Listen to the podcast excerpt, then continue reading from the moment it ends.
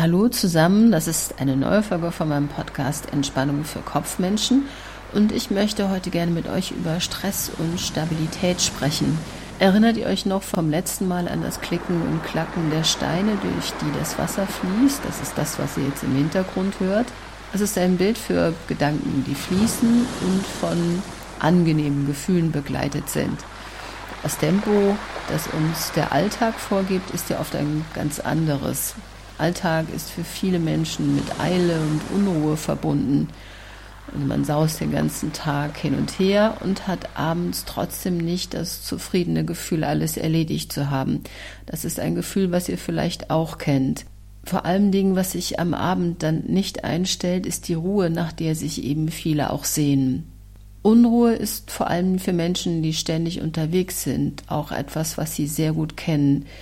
Es gilt beispielsweise für Pendler und Vielflieger, von denen zwei Drittel über Zeitmangel, Stress und vor allen Dingen auch darüber klagen, dass sie zu wenig Zeit für Freunde finden. Ein Bild, das ihr vielleicht auch kennt, das sind ähm, sogenannte Berufsnomaden. Das sind die Menschen, die man oft an Bahnhöfen und Flughäfen sehen kann und die in so einer Art Stechschritt über, über die Bahnsteige und die Flughafen, Rollbänder eilen und natürlich immer mit dem Rollkoffer im Gepäck.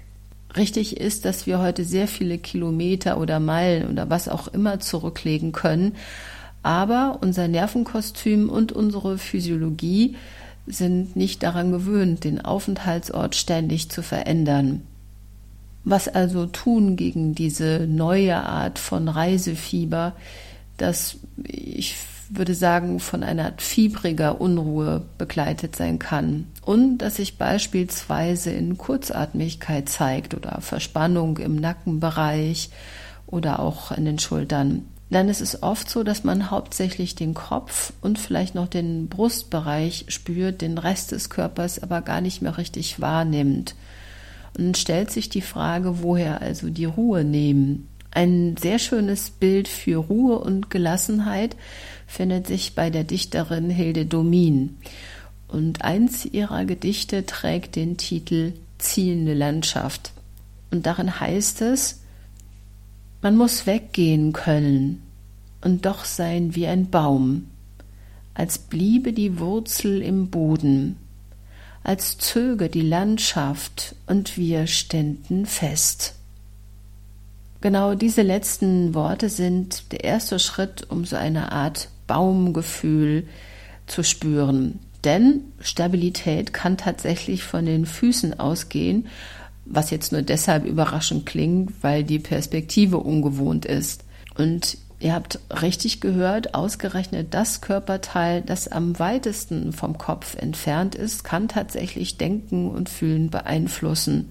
Wir alle besitzen ja einen ganz persönlichen Fußabdruck, mit dem wir uns durchs Leben bewegen und der von Mensch zu Mensch unterschiedlich ist. Und wenn wir von Standpunkt sprechen, dann meinen wir normalerweise die eigene Meinung und Überzeugung, mit der wir für etwas einstehen. Körperlich verstanden bedeutet Standpunkt aber ganz im Sinne von Hilde Domin, fest auf dem Boden zu stehen und sich immer wieder an den Boden unter unseren Füßen zu erinnern und den Boden, der uns trägt. Und das ist die Basis für ein Baumgefühl, das wahrscheinlich wärmste Gefühl überhaupt.